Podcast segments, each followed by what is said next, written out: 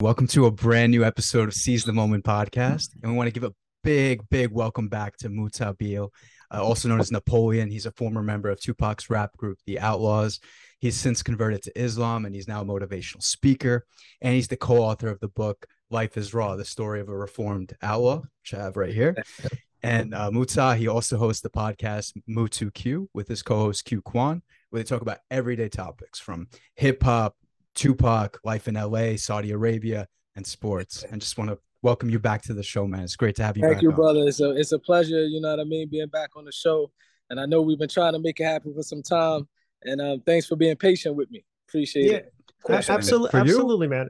All right, yeah. so let, let's just jump into it, man. So, like, obviously, yes. we we know your history in the music industry, and I mean, we know obviously that you've been critical of it. So, what's it been like? Eh, so now you know, obviously, you started podcasting, and what's it been like? Obviously, comparing and contrasting it to the music industry, and can you tell us a little bit also about your podcast journey in general? I think the podcast, um, you know, well, the music industry, one of the reasons I got involved in the music industry is because I actually felt like I had a voice, I had a message, you know I mean, that I wanted to put out and I was able to be able to use it, use hip hop to get my voice out or get my message out. Like most of us rappers that come from the inner city, you know, hip hop started off just trying to, you know, show it was we was like the journalists of the hood. We mm. were showing the rest of the world what we were going through in our neighborhood you know, the beauty thing, the, the, the, I pretty much, in my opinion, enjoy podcasting more because when it comes to podcasting, you're not locked in a certain box. You know what I mean? When it comes to a podcast, you can talk about so many more topics. You can have guests on, you know what I mean? Using music, a person is stuck in a genre, whether it's gangster rap or, you know, you know, old school rap or whatever with pod, with podcasts, it's something that you have people all over the world who doesn't even listen to music or listen to hip hop or but I don't know who doesn't listen to podcasts. You yeah. know what I mean? So if I, I, think the the audience might be more, you know, vast. You know what I mean? I think you can you can get your topic out uh, or your voice or your message in a more, you know, calm in a more authentic way, in my opinion. So I think uh, I enjoy being a podcaster. So shout yeah. out to Q. yeah, yeah, and I was wondering about that actually. How, how'd you and Q hook up? How'd you guys meet? Bro, you know what? I seen I was on a friend of mine, Chef Hadi. He's uh he's from um, Boston, the Lebanese brother. I was on his his Instagram live and I kept seeing him post Q, and he kept saying Q is from LA, and I kept saying, man, what is this Korean dude from LA doing in Saudi Arabia? So I asked him, my man, I said, what is he doing out here? He's from LA. He said, well, he's out here, he's doing some training. He's with the U.S. military or the army or whatever. Oh. And um, I said, man, bring him by the coffee shop. You know what I mean? So he brought him by the coffee shop and we clicked. And a lot of times we was joking a lot on our IG and someone seen it. I believe um, Chef Hadi. He's like, man, mm-hmm. the way you and move click to Q. He's like, I think you guys should do a podcast together. Mm-hmm. So Q came to me and I was like, no, nah, I'm not really feeling a podcast. I tried before, you know what I mean? It didn't work out. And he's like, man, let's just shoot one episode. If you like it, we continue. If not, I said, you know what? Let's do it. And and, mm-hmm. and it's mm. a good combination. We get a lot of people that's you know feeling it. You know. mm. Yeah, man. And I remember you actually had a pretty good podcast the first time around. What happened? How come you just gave up on it? I don't know, man. I think it's um. I tried it twice. I tried to do the two Americans and the Saudi. Oh yeah, yeah, yeah. yeah you had that too. Yeah.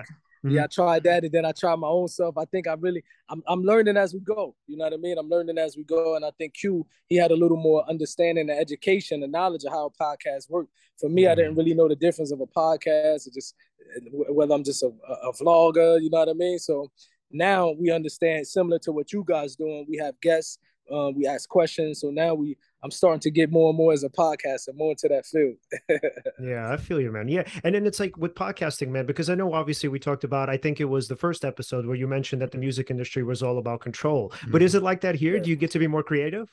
You get to be more creative. You know what I mean? Like for example, when you're not in a rush. One thing I know about podcasts, and a good thing about you know, I'm sure you guys feel the same way that you you slowly but constantly grow. That's the most important. You know what I mean?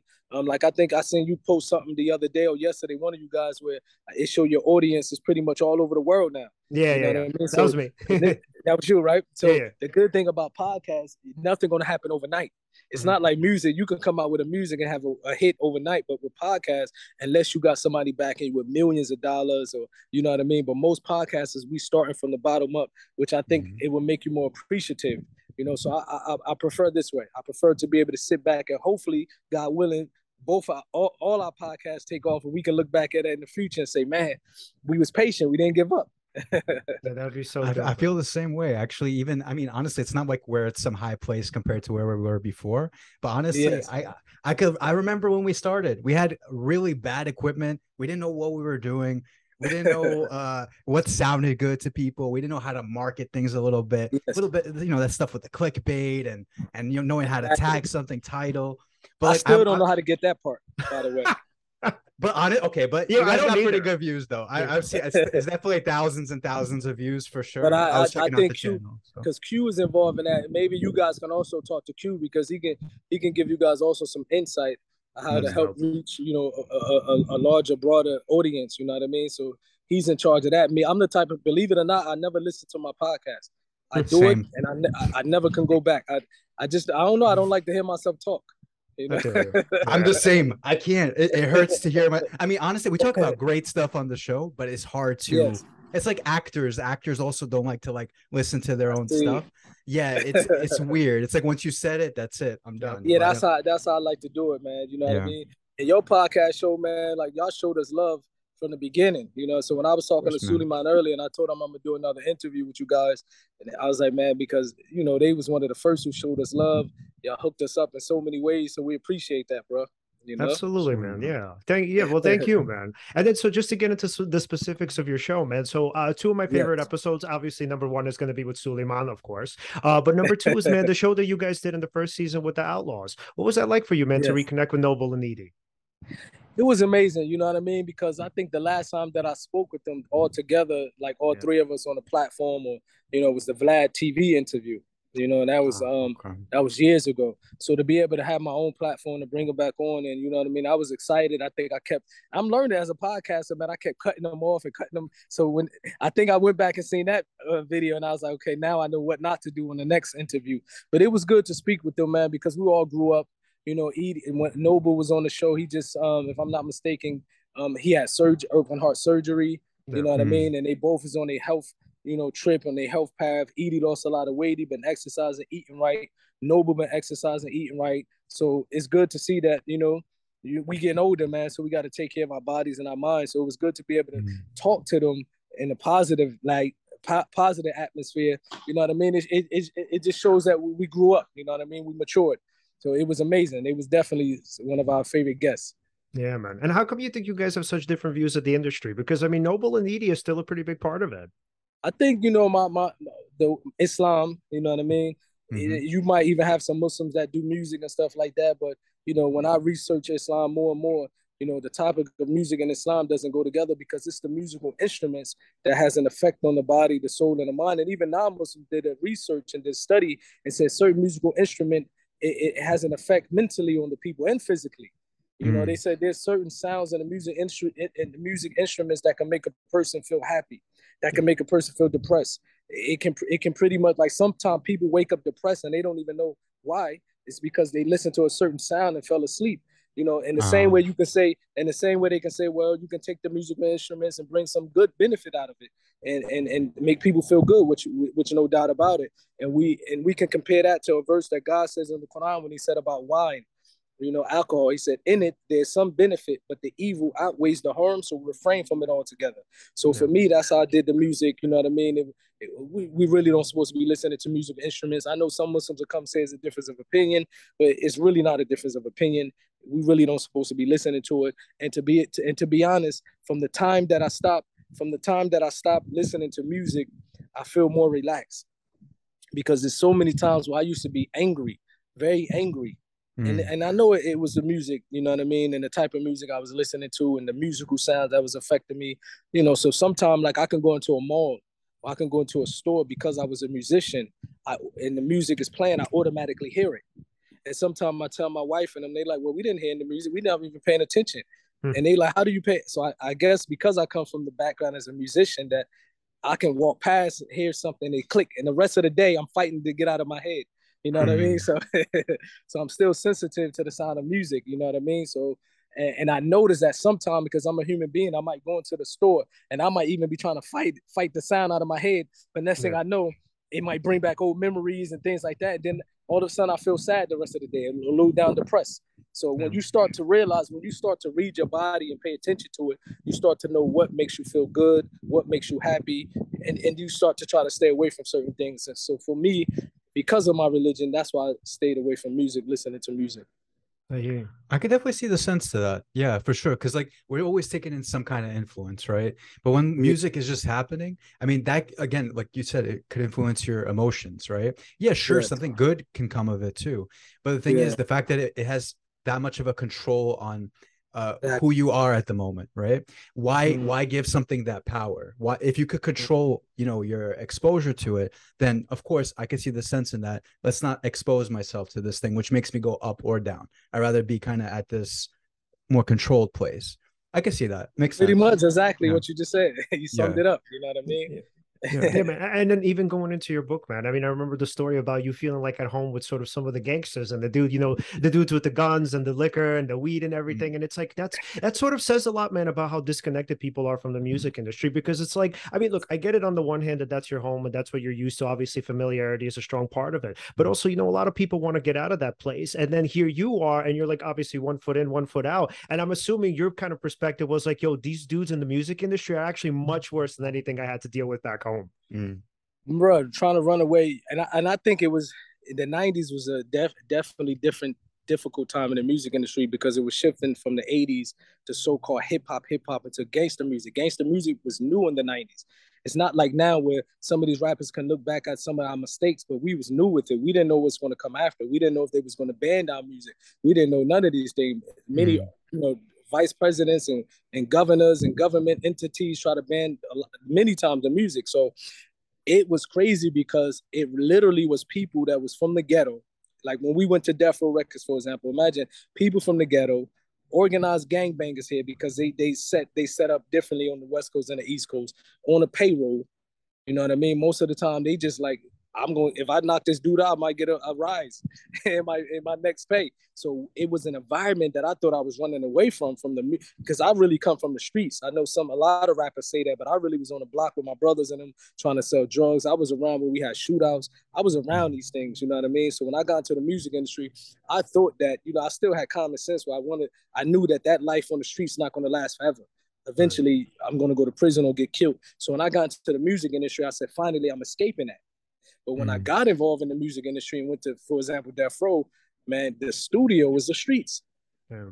It was no difference, you know what I mean? It was no difference, and I was just like, uh, that's the reality. And I think you you got to understand these corporate, these big music, um, what what we call um, labels, who are like, mm-hmm. especially who's um, distributing these these record companies, they also need to be held accountable.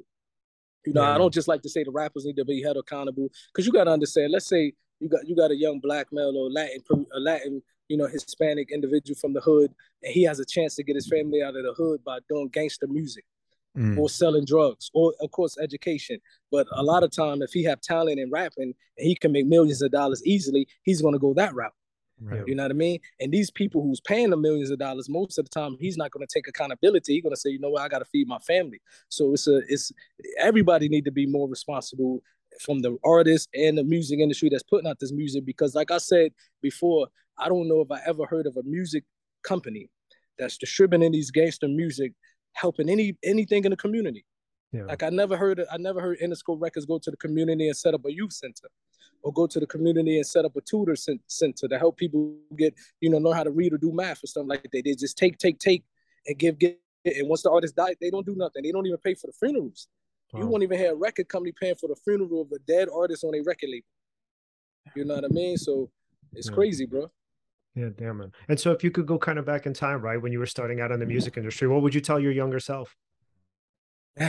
um I usually what would I tell my younger son? That's a good question, man, because you know, I think because I, I, I look at life, bro, to be honest, all the mistakes that I made, I had to go through that. You know what I mean? And I, I, I look at it like I, I, try not to say that I wanted to change anything because it wouldn't allow me to be the person I am today. Because when, with hardship comes ease, with with you know falling down and getting back up, you know what to do the next time, not to fall down in that same place. So I think everything I went through was a reason for me to go through that. You know what I mean? I think it shaped me into the person I am today. Because if I didn't go through that as a youngster, I won't be able to look at my kids now and say, "Stay away from this. Don't do that." You know what I mean? So I really, yeah. I really appreciate. I really, I might not agree with the things I went through, but I appreciate it. You know what I, I mean? Uh-huh. Because they they was life lessons, bro. You know. I feel. Wait, hold on, man. So somebody's calling. Who? Wait, what? Do you, hold, hold on. Somebody in the room. yeah, somebody else in the room. what's this? what's going on over here? Oh, who's that? Hold on. Somebody's Wait, trying. Somebody's to... connecting over here. Try to connect. oh, whoa. Oh, hey, so. Oh, wait, as we got Sully. What's good? What's good? What's good? Lucas, how's everything, man? Everything is good, man. We just chopping it up with them again, man. How's everything, bro? Things are all right, man. Everything's all right. I love how he's got the university in the background. Yeah, yeah see, cool. yeah, that's cool. so, cool, and, and, and then move. Obviously, man. Whenever you're ready to go, you just let us know. But all right, yeah, so let me the do first five thing... more minutes because I have a little emergency right now. I was telling them Suleiman, and I... um, but I didn't. I didn't want to really change the interview because I kept, you know, telling when we we'll be able to do it again. You know what I mean? But let me just do at least five more minutes, and then I'll definitely have to go. You know what I mean? I, I, I apologize, bro, but I was like, you know what? It's better than me. No, no, all good. So, so, so, so since we since we're we easy, honestly, it's not a. It's not so since we have the both of you on it, this is the first and question. Suleiman wanna... will, Suleiman will continue when I get off. yeah, yeah, yeah, yeah. So the first question I wanted to ask you guys. So there's uh something in the works. It seems like with the book, maybe a movie or something. We working on something. You know what I mean? Yeah. We ain't gonna really go into details, oh, but we got yeah. we got something that we think that um God willing is a company that's very interested in in trying to make this book into a, a series. Mm-hmm. And um, so we look at and, and it's looking good. Like I told Suleiman before, we both agree when it comes to anything with Hollywood, we don't believe in it until that contract is signed, bro. yeah. and then, and then, and then so man, can you tell us about like since obviously the last time we talked to you was in April. So what's it been like with the release of the book? What's some of the feedback you've received? Um, the feedback has been overwhelmingly positive. you know, um, um, like we said, you know, we wrote it in a way where a lot of different people could try to relate, and that's exactly the type of feedback. I mean, we had all different people from all different races, sectors of life, you know, professions, just basically saying like the way uh, the book was written and the stories and the the you know the um the lessons learned from Muta's life. You know, it's a real human story. So you know, I'm very proud of him that he was able to share it in such a way, and I'm you know happy that I was able to present it in a way that was accessible. Yeah, uh, man, I don't think it was nobody better to to write my book, man. I, I really, I really can't see it no other way. To be honest, I, I really can't see it any other way that would make it where it's at now. Because, like what Suleiman said, man, I just got a message I think from somebody I don't know what country this was, and he showed me a screenshot of the book, and he like, man, this book touched me. You mm-hmm. know, Mike Bibby, I seen Mike Bibby a month ago. He said it again to Steve Lobel. He was telling Steve Lobel, he said, man, this is the first book I picked up and read from cover to cover to, to front to back. He said I couldn't put it down. That's and the good thing about it, man, I, am just thankful that Suleiman was able to have that. That not only he come from the hood, you know what I mean, so he know both sides of the life, coming from the hood, from the educational side as well, and he know the hip hop side, he know the Outlawz, he know Tupac, so he was able to put it together with it's it's comfortable, it's easy to digest. You know what I mean? Most most most stories from rappers in their life is, is hard to digest. I'm 45 years old, about to be 45 years old. I don't think I'm gonna pick up a book that sound like another rap song. I killed this person, did this drive by. You know what I mean? I'm gonna probably close it. So the way Suleiman did it, where everybody can relate to it. We got old gangsters saying, "Bro, this is gonna make me change my life." Wait, and so move before we wrap up with you, man. So, what do you want yes. in terms of the book, right? What do you want the message about mental health to be to other people? What do you want them to take away from it? I want people to take away that don't neglect your mental health. It's very serious and it's nothing to be ashamed about. Nothing to be ashamed of. You know what I mean? Especially uh, even though times are changing now for the black and Hispanic community, but before we used to look down on a person if they go and try to get help or try to go to a rehab or go try to speak to a therapist. In our community, we clown each other for these things. You know what I mean? But you know what I mean? A lot of us is walking around with PTSD and it's serious from what we went through. You know what I mean? From what we went through. So it's very important to not neglect your mental health. It's very important and and and and and don't be ashamed to, you know, if you feel like you need help, go get help. Don't be ashamed. I love that. All right, Moo. Thanks so much for coming on, man. Thank you, bro. I wish I could have stayed longer than that. All good, man. Suleiman, you got to take over, man, because I got last minute emergency. It was an emergency, bro. I, I even came on late, so I apologize once again. But thanks for being patient. We'll do it again in the future, bro. You know what I mean? We'll do Absolutely, it again. Man. Just, just, just one time, and then once, maybe when I'm back in Saudi and I settle in a couple months, we make it happen again. I feel oh, you, man. Again, thank you so much for coming on. Thank you, brother. All right, Peace. Be well, man. One, you too. Bye, bye. All right, so what's up with you, man? What you been up to? Give us a rundown. Man.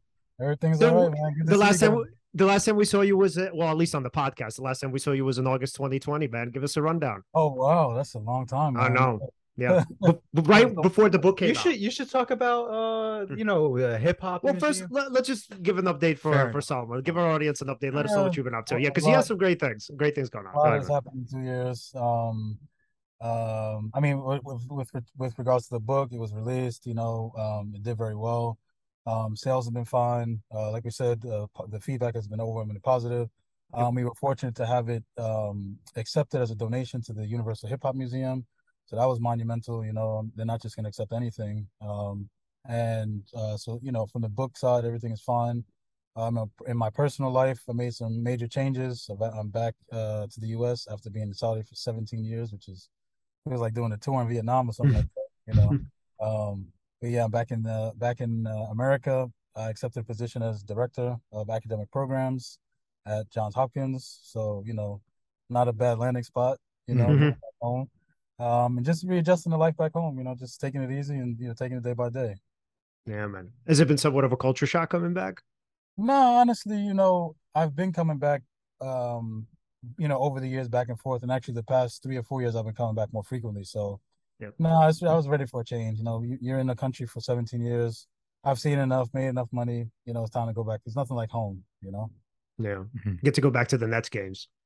uh, get, get the, I'm wearing the, wearing the right hat this time. well, yeah, well, you get the Nets and Mets. Yeah, yeah, yeah. So, Yeah. so, yeah, so usually he changes it up, man. He's got That's yeah, both yeah. the teams. Uh-huh. Mm. yeah, yeah, man. And then, so how's it been, been being in, I guess, back in the academy? What's that been like? What's your day to day? Yeah, I mean, um, you know, it's it's important for me to continue to be at the university level. You know, just my aspirations. Um, I hope to, uh, you know, become hopefully a dean somewhere. Uh, it's important to stay, you know, in that environment. Um, but you know, this job is a lot different than the other ones. The other ones I was teaching, um, and like responsible for like language development, but this one is really. I'm the director of academic programs programs at the Institute of Nanobiotechnology. So when I Mm. first applied, I had to say that like three or four times. I didn't know what the hell it was. you know, um, it's really scientific based, research based, um, engineering based. Um, so you know, uh, it's good to be, you know, it's good to be back uh, in academia and things like that. But this is like a whole different level of administrative responsibilities. Um, you know, I'm dealing with the NIH, National Institute of Health. I'm dealing director of the National Science Foundation, writing grants, getting like you know hundreds of thousands of dollars um, in funding. You know, Wow. so I mean, it's been a real, it's been a real challenging but rewarding uh, step up. I'll say that. Do you think it's too early to talk about your literary project? No, no, no, no. You know, um, yeah, that's that's also in the on the on the uh, on simmer. You know, we have a we hopefully have something cooking with a, a movie with the book. Um, but yeah, I myself, I feel like I have, um, you know, I, have a different story. Obviously, I, you know, not the same as Moose, um, but I have a story that's unique in that you have someone who was, um, you know, born in the hood. You know, really, you know, not necessarily against all laws because it wasn't that bad, but uh, you know, definitely uh, underprivileged and things like that, and then was given, you know, afforded tremendous academic opportunities, and you know, uh, you know, by God's grace, I've been able to make the best of them, and be in a position, you know, to be at a place like Johns Hopkins, which is exceptionally selective, um, very competitive, and I have a voice, I have authority. You know, um, I'm still keeping up with publishing and um, combating things like racism and discrimination in English language teaching and things like that. So I have a voice, I have the tools to do that. Mhm. Um, and I think that, you know, my story would be somewhat, you know, unique. It would be interesting. I hope. Um, I think it would be engaging. And there's also a lot in terms of racism that I've faced as a black man across the world, not here, not in America. You know, which was which is funny, um, because some people would say America is one of the racist countries in the world. But funny enough, I've never experienced one instance of racism here or discrimination, whereas the most that I've faced has been abroad. So, um, and particularly in countries where I wouldn't think I would have experienced that based on my faith, um, based on the fact that I'm in Africa, you know, and it's Mhm. like, okay, but, you know, um, so I think that those are also uh, interesting stories that people need to um, be aware of because, you know, a lot of people have expectations what it's like to travel abroad as an American, as a Mhm. Black American, and you know sometimes those expectations are severely disappointed. So um, I just want to bring you know bring those stories to light so that people can just learn from them. You know. So uh, this is something I wanted to ask you. I mean, I actually personally know you, you told me about it last time. Um, we we had uh, dinner with uh, you and and Kate uh, actually, yeah. but um, uh, this might be good actually for the audience too, maybe to know like what did you, what kind of like be, what did you uh, experience when you were in Saudi Arabia, for example, in terms of racism and how people treated you there versus even uh, Mu, uh, for example? Yeah. So the thing is, is you know, and everybody's experience is different. Um, and um, you know, racism exists everywhere, uh, but in some places it's a little bit more flagrant than it is in other places. A little, definitely a lot more, um, a lot more explicit in your face. Mm-hmm. Like I said, in terms of the racism that I've experienced in Saudi, which is, uh, you know, unfortunately, one of the um, countries where I've experienced really the most, it manifests itself in basically how you look, first of all. So if you look African, you're going to get treated as an African, which means that, and this is not across the board, but it's my experience, and so I'm speaking mm-hmm. my truth. Um, you know, many times if, if, you're in line or if you had a, you know, customer service, nobody will give you any attention. They'll, you know, skip over you. They'll, but the minute I speak English, clear English, then mm-hmm. all of a sudden like, oh, you're not African, you're American. How can I help you? This and this and that. Blah blah blah. Like, like, really? like all I had to do was open my mouth, you know.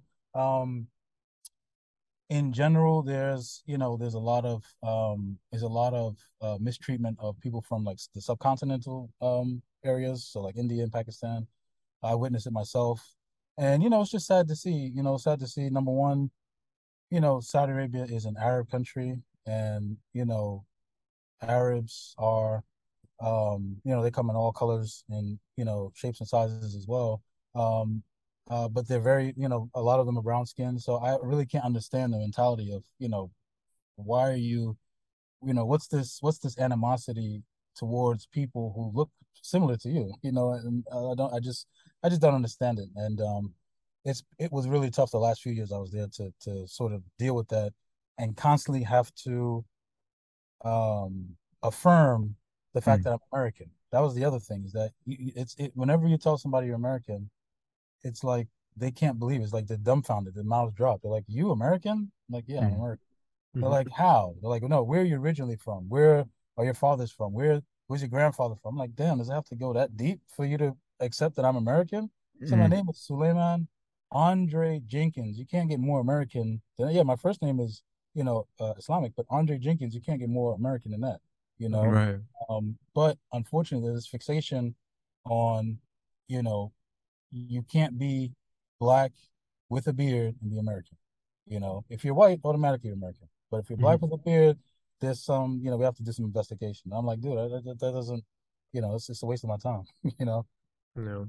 Yeah, and it's like it's so implicit that people can't even see how much it would hurt another person. Like for them, it's like, oh, I'm just asking a basic question. When obviously there's so much subtext to it. Right. Yes, it's what they call in, in linguistics. We call it um microaggressions. Right. So it's a microaggression. You know, basically, I'm I'm by me asking you where you're originally from. I'm telling you that I don't really think you're American. You don't look like an American. Stop yeah. impersonating. You know, and that's you know, it would be one thing if I heard it one time, one off time, maybe once a year. It was literally everywhere I went. Sure. Yeah, and it's like we were just talking with Mo about his experience in the music industry, and he was saying something not exactly that, not exactly what you're saying, but something kind of similar, where he was saying essentially that you had people like rappers, you know, young rappers who were getting killed, and essentially, you know, they're making money for this mm-hmm. industry for other people, and I mean, other people were chronically and pretty much the entire time. They were benefiting way more so than these young dudes. And then the guys would get killed, you know, whatever, they get into trouble, they get arrested, go to jail or whatever. And they wouldn't even sort of bat an eye at it. They would just move on to somebody else. So it's sort of like this sick industry where we can kind of benefit from you, right? We could benefit from your labor, but then right. when it comes time to actually like caring for you and actually giving shit, giving a shit about you as a person, right? Mm-hmm. That's not, that's sort of, that's not how capitalism here works. So right. it's just, it's, it's just so crazy, man. It is, it is. And it's really, like I said, it's really disheartening, you know, especially when one of the main reasons why I went to Saudi Arabia was because I had such high expectations. I read the the biography of Malcolm X, and he spoke yeah. highly of it. Yep. Uh, I believe Muhammad Ali went there before. I'm not sure. Yeah, he did. He, he actually he met um uh, what's his name? Yeah, he met Malcolm Malcolm X there at some okay, point. Yeah, I, they had like that split, and then they ended up meeting up mm-hmm. again. Yeah. Right. So I mean, the the you know, as a Black American Muslim, you know, I thought that the experience would be overwhelmingly positive. We'd be welcome, and it just it couldn't have been any different. And I and I've been there for seven. I was there for 17 years. You know, so when it first happened in the beginning, I sort of just brushed it off like, oh, you know, it's not really the case. But the more I lived there, the more it became salient that this is just how the people think and you can't change that, unfortunately. So it's like if I'm not welcome here, then I might as well go back home. You know, yeah. going back home is not, you know, that's not a that's not a bad alternative to come back to America. Yeah. Well, I mean, yeah, you feel like you like a lot of stuff here, so that's really cool. I mean, obviously, we've hung out a bunch of times. We just went to the hip hop museum, which was really was dope. Yeah, yeah. T- tell us your experience, man. That was amazing, man. I mean, um, you know, we have been we we um we had the book um inducted into the the as an exhibit Yep. And I have been corresponding with um, Rocky, I forget his last name, uh, who's mm-hmm. like a you know one of the head managers. Uh, it turns out his son, when we walked in, he was actually the tour guide. So yeah, uh, it was wow. cool. So funny. By the way, and I've been like hitting him up on Instagram and like Twitter or whatever. I didn't even know that it was him. And yeah. so so I come up to him and I'm like, oh, by the way, so Saul has a book here. And he's like, oh, I know. And I'm like, what? How do you know? And he's like, dude, he's like, I talked to you on Instagram. I'm like, oh, it's you. oh, wow. yeah, he was like, yeah, yeah. He was like, yeah, it's finally it's great for you guys to finally make it here. And yeah. You know, Leah and I were looking like, okay, yeah, great. But they're like, who is this guy? yeah, like, how does he know us? Because yeah. You, yeah, it's like great for you guys to make it here. Yeah. Like, why? Who's who? and as we're like tagging and posting on Instagram, the museum is liking and reposting right away. Yeah, doing it right then and there. yeah. Oh wow, it's happening. Yeah, yeah, yeah. I'm like, wait, I'm like, it's this guy. Yeah, and he was such a dope dude, man. So like, he had like this. Um, so he first of all he was super enthusiastic, which I really appreciated. And then like as you're looking at different materials, like let's say you know LL Cool J's Run DMC's clothes, jackets, whatever, he's actually coming up to you and like giving you the background info about it. And then when you're like pointing something out, like we saw, um, we saw a picture of Pac from Digital Underground from like 1990, and then he gives us like this backstory on this photo, and he's like, look, as you see the number and it says like Tupac as in T O, like Tupac, right? Because he oh. misspelled oh. it, and then his number, and then he's like, that was actually his number at the time, and it was like just like a memo given to somebody. And I look at Saul and I'm like, oh, bro, you want to call Pac? Holy shit, that's awesome! Wow. Yeah, what? It was really nostalgic, you know, just to see like they had all these like old TVs and stuff like that. It's like, man, I I remember this stuff when I was a kid. It's amazing to have it on exhibit and see it. And, you know, we saw like handwritten letters of, you know, uh, some you know old school rappers and things like it. it was just really amazing to just see all that stuff. Um, and I, I, guess we're really looking forward to the '90s '90s exhibit, which will be coming up uh, next, and so we can really finally see like you know the '90s age of you know hip hop and rap. Yeah, cool. what's so and what's so cool is hmm. that they have like um so they have what are they called um Oh man, what's it? What do you? Oh, shit, I wish I was an actor or something. You know when you go to a set, like what are the props or whatever? I don't. I guess props, whatever. So they would call it props on the set. So they literally had a bunch of props from like different shows. So they had the mm. whole background to Yo MTV Raps, like the actual background. Wow. So it was like the original, like the window, uh, whatever orna- ornaments. I don't know what they yeah. call it. Yeah. I, I so I suck at design. I don't know what they call it. Whatever. so they had like the actual like windows with the ornaments on it. It has like the sticker with Yo MTV Raps, and then like they have, dude, they even have VHS tapes that I've never seen before. Yeah. So was like, "Oh, dude, I grew up with these." I'm like, "Bro, I've never seen these before." Wow. Uh huh. Yeah, it was crazy. It was a great experience. Great experience. So yeah, man. Yeah, thanks for taking me. Yeah, you got it, man. Yeah, and then the TVs, yo, the TVs were so awesome. They were literally like from the early '80s. So old it's like school, like CRT TVs, like yeah, the big, gigantic. yeah, even the small ones, like the the portable ones. It was hilarious. It's like yeah, the one oh my God. in the TV. I mean, in the kitchen, you know, like on top of the refrigerator. I hate to ask this weird question, but did they have like Betamax over there too? I don't Probably even know not. what is that. What you don't know Betamax? I have no idea what that is. I, I'm I, we're the same. I'm actually younger than him, so I shouldn't know what Betamax. I don't know what that is. But no, my brother grew up in the 80s. So, like, mm-hmm. for example, yeah, before there was VHS, mm-hmm. there was something that was for a little while, something called Betamax. And that would be how some people watch some videos and stuff like that. Mm-hmm. I have no idea what a Betamax player looks like or right, anything like that. But that's why I'm just like, do they have that too? Wait, so you know? You've you've heard no, of this no, thing? I've heard, I've heard of 8 track, but I've never heard of Betamax. Wow. I feel all right. I'm dating myself. I don't know where I'm getting my information from. I gotta Google this later, but oh, yeah. And like the old VHS, so the VHS tapes, the ones that I'm used to are like, you know, the black ones where it's like of you course. put on the, yeah, those are not the ones they had. They had, they were no. silver. Yeah, they yeah. were silver with a black top. And I'm like, yo, I've never seen that before. Yep, hmm. yep. Yeah, so yeah. wild, man. Well, do you, so if you had to kind of choose like one or two things, what were some of your favorite exhibits there? Um, the exhibit with uh the West Coast was cool with Dr. Dre and and um yeah. and um Ice T. I mean, sorry, Ice Cube. Ice Cube, yeah, all that stuff. Um, and then uh the letter, the one where there was a letter. Uh, yeah, one guy I forget I forget who it was, man. It's, it's a shame. Um, but he was basically writing how he was in a group and they they they ripped they, him off. They ripped him off stuff like that.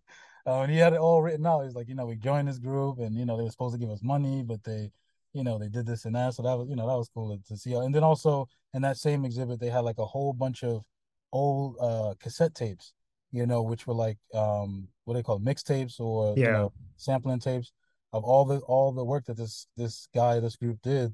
You know, it's just amazing, man, to see you know that that's what you know that was that's what the origins was you know were back in the days and it was so um it was so classic we didn't have digital anything you know and you have all these they had like uh, cassette albums you know mm. i mean like this big thick thing and nothing but uh, cassette tapes and it's like dude who in the world walk around with a cassette album these days? yes, yeah, I've never seen those before. Yeah, it's literally yeah. a cassette album. So it's like it's like you know you put like your discs in, but it's four cassettes, and it's yeah. like well, what what are you? First, of all, it's heavy. I'm like, what are you supposed heavy. to do? With I mean, like that thing. Yeah, there was people who used to carry a like a big boom, boom box, boom box yeah. yeah. But at least there's some use. Right. You know, it's like you're it's music right. coming out of it. So you're like, okay, that I can picture. But like imagine carrying around like a briefcase of cassettes. Right. Ah, Somebody did it for sure. I know somebody hundred percent did it back in the day.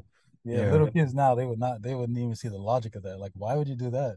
when you yep. have, they'd be like, I have everything in, exactly. in here. Yeah, yeah, I know. Imagine they're like, yo, screw these guys like in the future. Exactly. Uh-huh.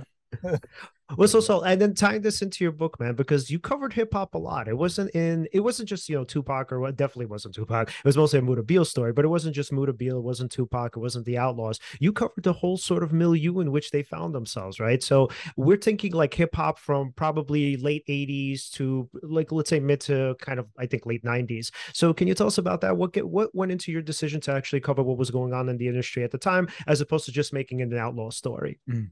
Yeah, I mean it was inter- it was interesting and um, you know, to me, you know, that this is a lot of challenge that I'm having right now with my own uh book. Um mm-hmm. um before you write, you really have to have an idea about what you're trying to achieve, why you're trying to achieve it, who you're trying to reach. And, you know, I knew that, you know, talking to Mutah, I knew that his story in and of itself just it was just so um so live and so rich with, you know, tragic stories and things like that I knew that that was, you know, that was going to write itself. But mm-hmm. I also wanted, you know, as a researcher, I was I also wanted to take the opportunity to tie in um, whatever I could that was relevant to his life at the time, because you know, regardless of whether Mu recognized or not, he is a part of hip hop history, mm-hmm. and he's a notable figure in you know hip hop, you know, rap history.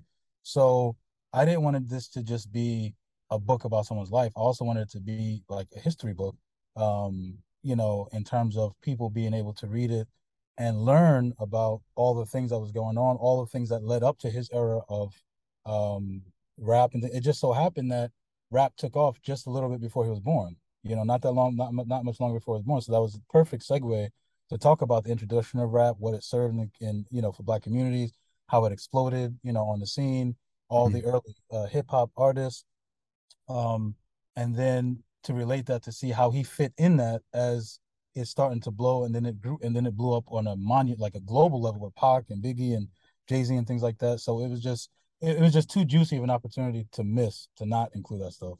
Um, and it didn't take much extra effort to just you know look here and pull here and and and a lot of things too. I was born in that era, so a lot of things I knew just you know naturally and instinctually. Um, but it just took a little bit more effort to to um, you know to you know, um, search here and do that. And the result is, you know, I think the Hip Hop Museum really appreciated that aspect of it. You know, that was really historical and well documented. You know, and so now, you know, it's going to be in the in the you know in the Hip Hop Museum. Um, but I also hope that it would be, you know, it's it's it's also written in a way where it could be taught in schools. You know, because it has a lot of different avenues that you can examine the book. You know, from yeah, I mean, if you want to have a a, a, a I mean, Nas is studied in school. You know, he studied in university. Uh, his yeah. life is studied. You know, Tupac's life is studied. Pac's uh, definitely. Yeah. So why not? You know, why not have Mu?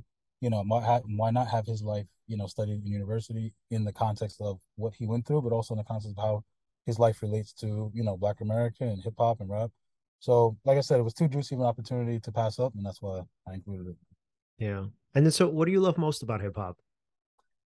I mean, honestly, it's the it's the the poet the poetic nature of it. You know, I myself I'm a writer, um, and I just love how they play on words, man. It's just unbelievable how you play on words, play with words, and create these compelling stories and narratives, and it's all rhythmic, it all rhymes. Um, you know, I studied Shakespeare as well in, in college, and basically when I got to college, I, I hadn't studied. Uh, I. I studied uh, Shakespeare in high school. Mm-hmm. Before I got to high school, I never studied Shakespeare. But when I got there and we started learning about, you know, how poetic it was, I was like, oh, this is the same thing as rap. It's no different. You know, um, it's just that this is codified, you know, from centuries ago, and rap mm-hmm. is the same, but it's the same, same exact, uh, you know, idea of just playing on words and you know the the creative the creative potential is just is just infinite, you know, infinite. You know, um. I wouldn't say that about now. I, I have, you know, I'm going to keep my mouth shut about the rap that I hear now. It just doesn't seem mm-hmm. to have much purpose or, you know, there's no soul. Yeah, no soul, no messages other than, you know, how much money I have, how many women I'm with, how many clubs I went to, you know, how many cars I have, and you know how much crack I sell. I mean, mm-hmm. okay, if you know, little little this said that, little that said this.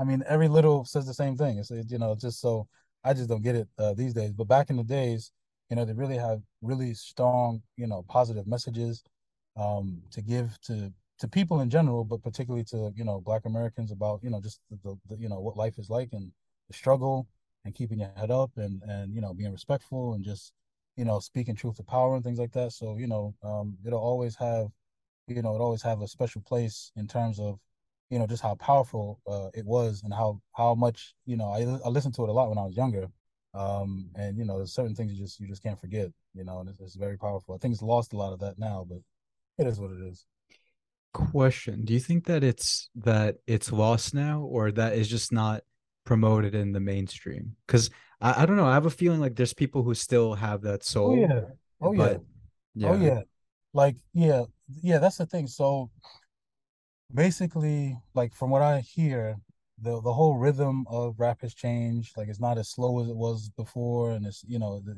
people they just they're just not talking about the things they talked about before. Um, I have heard like recently, you know, a few rap lyrics from a, a few underground guys, but they're underground. And when when I listen to them, it's like, oh, this guy really is intelligent, and he's speaking mm. like lyrically. He's lyrically intelligent. He's not right. just saying, you know, I walked to the bank, I took a tank, you know, I'm gonna you know, just saying nonsense. You know what I'm saying? yeah. Okay, what does what did I just benefit from what you just said right now? Absolutely nothing. As right. opposed to somebody who's actually saying some real stuff in a poetic way and you know, stuff that resonates has a message. Um, I just don't think that those kind of people are and I just don't think it's marketable anymore, you know. So um, yeah. you just have to get with the flow. I mean, you like even Eminem, you know, he's had to change his style and flow to match how people are rapping now because how he used to rap is not the same. It's not the same flow and style. It's like you have to be like mumble rapping. You right. know, that's like the new genre. You know, so you know it is what it is. Things change. You know, but you always have oldies, oldies but goodies. You know. Yeah, mm. I, I, always mention uh, I don't remember the name of the album, but T.I. a couple of years, ago, not even a couple. I think this is now a decade, probably even plus. So yeah, so not even a couple. couple yeah. yeah. he he came out with uh like specifically like it was tailored to an album to Black Lives Matter. So the idea was they were all sort of politically in tune songs, and it was more so about uh like I don't know, I don't want to call it consciousness raising because I don't think that that's how he would describe it, but it was mainly so uh, songs to you know it was a meant to uplift, right? So it was a way to empower people, uplift them. It was a way for them to become socially conscious and yo, it bombed, man. It, and he says oh. it. He's like, yeah, man. He's like, yo, I knew that it was gonna bomb as soon as I put it out. I don't even think it was distributed by a major label. I think he just did it oh. himself, but it completely bombed. And he's like, yo, you know what? I was like, okay, what am I gonna do? Am I gonna put out an album like everybody else's and like I've been doing, and you know, just another one that's gonna be forgotten in a year or two, or do I do something that's at least gonna be memorable to some people? And he chose the latter. Right, right.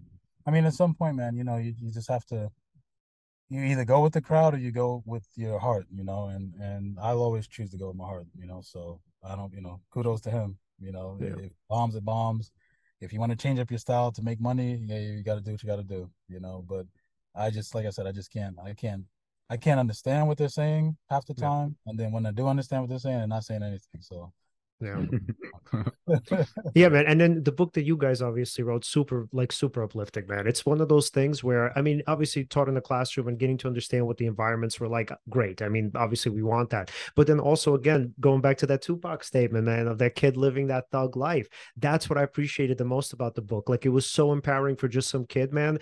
Just some random kid who will pick it up and think, like, oh my God, here's this guy, obviously Mu, who will just who's exactly like me, who's pretty much the kind of epitome of what I what I am going through in terms of what he was going through and what his life was like. And you know feeling like i have nothing to offer the world. You know obviously his parents were killed wondering you know who's going to take care of me? Who the hell even loves me? And so damn man that was i, I i'm sure you guys somewhere down the road are going to get comments. I bet you anything watching 10 years you're going to get some kid who's like in his 20s at the time who's going to be like yo i read this book when i was like you know 13 14 or whatever and it changed my life. That's amazing. Yeah that's amazing i really I mean, those kind of comments, you know, when people when we do get them, it really, you know, really touches me because you know, you know that was the intent from the beginning is to really present his story and package it in a way where it just resonates and it doesn't matter who you are, where you're from. You know, um, obviously the closer you are to his environment, the more I think it will, it will resonate. But um, you know, we just hope that people could, you know, could uh could appreciate it um and recognize the, the value in his story. And I think, you know, I think we achieved that. So I'm just happy, happy it's done and, you know, looking forward to the next project. I love that. All right. And then, so as we begin to wrap up, first, I want to give a shout out to Andy O'Farrell because I'm going to ask a question that he normally asks in this podcast or shows, whatever you want to call it. Um, okay. So, so top five hip hop songs of all time for you. Top five hip hop songs of all time. Okay. Uh, it's going to be a tough one. It is. I'm going to have to keep it, I guess, as PG rated as possible. um, hey, not on our show, but it's up to you. Uh, Dear Mama, definitely. Yep. Uh, Dear Mama, uh, White Man's World. Um, uh, if I Rule the World, you know, by Nas. Classic. Um, Brooklyn's Finest, uh, by Biggie and Jay Z. How many is that? Is that four? Four. Four. One more. Uh, one more. Uh, we got to get one with Napoleon on it. Not Which Rock one? No, oh, never mind. Napoleon, oh yeah, well, Napoleon's all out. Yeah, all out. yeah. All wait, out. wait, wait, wait. Which one? It's called All Out. If he, it's oh, yeah, yeah. Napoleon and um, uh, Napoleon, Tupac, and uh, Edie. I think. Oh, uh, Edie wasn't on that one. Oh no, no. Uh-uh. Oh, I thought he was. Yeah, he man. Been, he, he might have been the the the, the hook.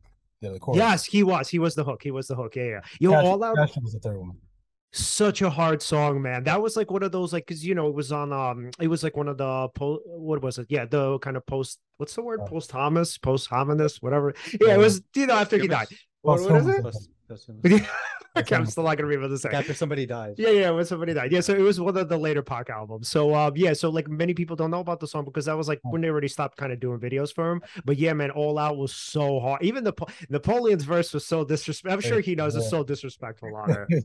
crazy. yeah, crazy. I definitely listened to that a lot when I was, you know, younger and just brash and just, you know, just a raw, you know, teenage guy. You know, it's just a lot of testosterone in that in that track.